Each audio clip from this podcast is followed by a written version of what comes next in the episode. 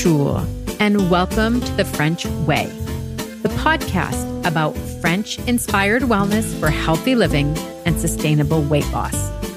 I'm Karen Gombault, your French American host and certified weight loss coach. So grab a coffee and a croissant and let's go. Hello, everyone. Welcome back to this episode of The French Way. And I wanted to talk a little bit today about some of the attitudes and behaviors here in France. And the reason why I chose this topic is because I see a lot of people who start on a health journey. They put into place some new habits or new routines. And at some point in time, things stall, they stop, a lot of the women that I coach, they get bored very, very quickly and they start to lose motivation. And if you are on a journey to preserve your health, to live longer, and to enjoy the second half of your life, you absolutely need a health and wellness routine that is going to support those objectives. So, in order, I would say to keep going and make health and wellness something that you want to do and not that you have to do, the answer is simple. You need to introduce change. And that's very important because change, it challenges our mind, it challenges our habits, it keeps things interesting. And I honestly believe that it is key to keeping us motivated. It helps us avoid burnout. And more importantly, I would say bore out. Okay. When we get bored with doing the same thing over and over. So I think it's extremely important to have some kind of routine, but keep in mind also that our bodies respond extremely well to change as soon as we introduce a new element or a new exercise or just something that's going to to surprise our body it will really react positively. So today i wanted to talk about one attitude that i find here in france that i think can i hope inspire you and two behaviors. So the first attitude that I find the French do extremely well, or I would say it's present as really part of who they are, is the French are innately curious. And what I mean by that is if you're just meeting somebody, even for the first time, or if you're going out to dinner, even with friends or work colleagues, you will be talking about books, about what's in the cinema, world news. Those are the topics that are always put on the table.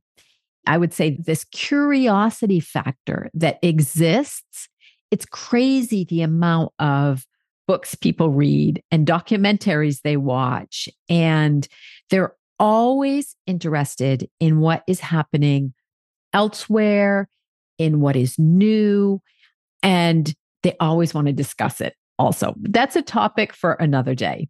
But just to, to even, I would say, insist upon the point of curiosity, in a lot of job interviews, they will ask you, What is the last book that you read? Or what is one of your favorite books and why? So, curiosity is really part of the culture. So, I would like to encourage you to be curious when it comes to your own health and wellness journey. First of all, learning. Is there a topic that piques your interest that you could deep dive into? Right now, fasting is a very big topic. I think there's some fantastic books out there and very, very recent that have been written on fasting and all of the new research that has come out, I would say, over the past five years. What about food labels? Do you know how to read the food labels?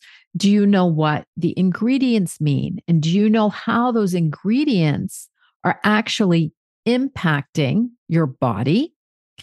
And uh, I would say at a cellular level, but also, of course, in terms of how it works, how it fights off disease, and how it ages.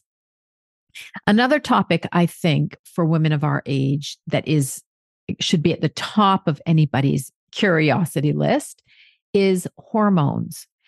You know, when it comes to perimenopause and postmenopause and all of those changes in this season of life, what can you learn when it comes to hormonal functioning and how it is affecting you? So I think that just finding a topic around health and wellness and deep diving into it is going to keep you interested in how things are affecting your body and what you can personally do to take charge and make some change. A second topic of curiosity that I would love to encourage you to, to be curious about is different foods. And I think the French and the variety that this culture and the people put into their diet every single week, it's crazy. And they're just curious about the textures and the tastes and trying, you know, a new fruit or trying new veggies or trying a new spice. And I think that being curious also and adding in that variety into our diet, that also will keep us motivated. I honestly think eating the same thing every single day, day in and day out, first of all, it's not serving your body because your body needs different nutrients, different minerals, different vitamins. And I think just to keep that curiosity factor up and keep you interested in learning about food and what you like and don't like, I would strongly suggest flexing that curiosity muscle. So that was two ways is deep diving into a topic and secondly with curiosity around food. My second point that I think the French do so well and that this is a behavior that I would like to encourage you to try is how they shop. And I'm not talking about shopping when it comes to buying clothes and handbags and shoes and but food shopping. I want to, I don't know for those listeners, have you been to France and have you actually gone into a supermarket and see how the supermarkets or hypermarkets, so really big supermarkets, here are set up?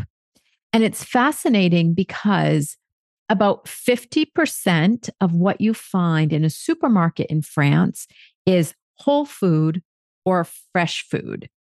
So you've got all of the fruits, the vegetables, of course, but you've got the cheese, you've got, you'll have a butcher, you'll have a fishmonger, and then you'll have all of the fresh foods that you can find when it comes to fruits and veggies that could be cut or meat. You know, it's not packaged goods. It's not canned goods. Yes, of course, you can find those things here, but the quantity, the comparison that I'm making is with the supermarket where I go most often in the US. So I go back regularly. And the supermarket where my mother lives, it's probably 10% whole food or fresh food. So when I'm just thinking and picturing the supermarket, the quantity of packaged and processed foods is astronomical. So in France, think about, I would say, increasing how you could increase your percentage of whole and fresh foods. Also, when it comes to how the French shop, they buy fresh. Okay, so it's not just the choice, but it's also making a deliberate action or choice to buy fresh food. And I was in, uh, I was reading recently in a forum on Facebook. And there's some groups here in France of about people who, you know, arrive and are settling in the country. And somebody was complaining about the f- fruit and vegetables, they don't last 10 days. And I guarantee you, they don't ever last 10 days because they are very fresh and they're not filled with preservatives. And that is why in France, people go to the market regularly. So you can find a, farmer's market almost every single day around where you live, or they just go to the supermarket and buy fresh. Fresh food is not supposed to last 10 days. It is supposed to last two or three. So buying fresh is also behavior that I would suggest trying. You buy fresh and you cook it within a day or two. And also, in terms of behavior around shopping, is the French buy what they need for a few days. And again, it's because the food will go bad. It's not loaded with preservatives. They will buy what they need. And when I say they, I'm also talking about me because I'm French. And it's a habit that has really served me buying fresh, using it within a day or two, and then going back to the market at a second time during the week. Okay. So that's a behavior that I would just like you to think about is how you shop. And is there anything in the way that you shop, in the fresh foods that you buy, that you could question? Okay. Again, because we want to question what we're doing and our behaviors to keep us motivated and interested and building our health long term. The third point that I would like to make in today's episode is around the behavior of not constantly eating. And what I mean by that is the French are natural fasters. Okay, so fasting, I know it's a very big topic at the moment, but the French simply don't snack. You rarely ever, besides, I'm not talking about kids who maybe have energy needs that are different, but the French don't eat all day. There are three meals a day. And it's funny because when I started talking about fasting in France, about, you know, at least a minimum 12 hour fast, meaning by the time you end your dinner and then you have breakfast the next day, that's you know, having a 12 hour fast has a lot of beneficial properties for, for your health and your body. And people kind of looked at me really funny because they're like, but Karen, that's not fasting. That's, that's just simply what we do. And so not snacking after dinner and not immediately eating when you get up in the morning. That is what the French do. And it's just a natural fasting period. And also the not snacking, they just don't eat between meals. Because of the way that their meals are put together, they don't have blood sugar crashes. They don't, they don't feel the need to eat. And just their blood sugar level is very evened out because at each meal, it's composed of healthy fats, carbs, and protein. There's just not the need to constantly be eating. And if you come to France, you'll also see there's not food. Of course, there's food readily available. But what I mean is, like everywhere you go, they're not trying to sell you food, they're not trying to sell you a snack. And so, just the natural body rhythm of breakfast, lunch, and dinner, not eating after dinner, and waiting a little bit in the morning before you have your first meal. It's just a natural fasting rhythm. And so I think that when it comes to that behavior of natural fasting and no snacking, the French really have it figured out. So, ladies and gentlemen, I would just like to finish with one of my favorite quotes.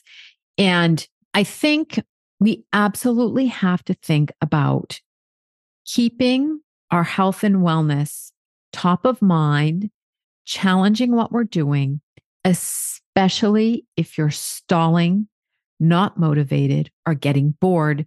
You need to introduce change.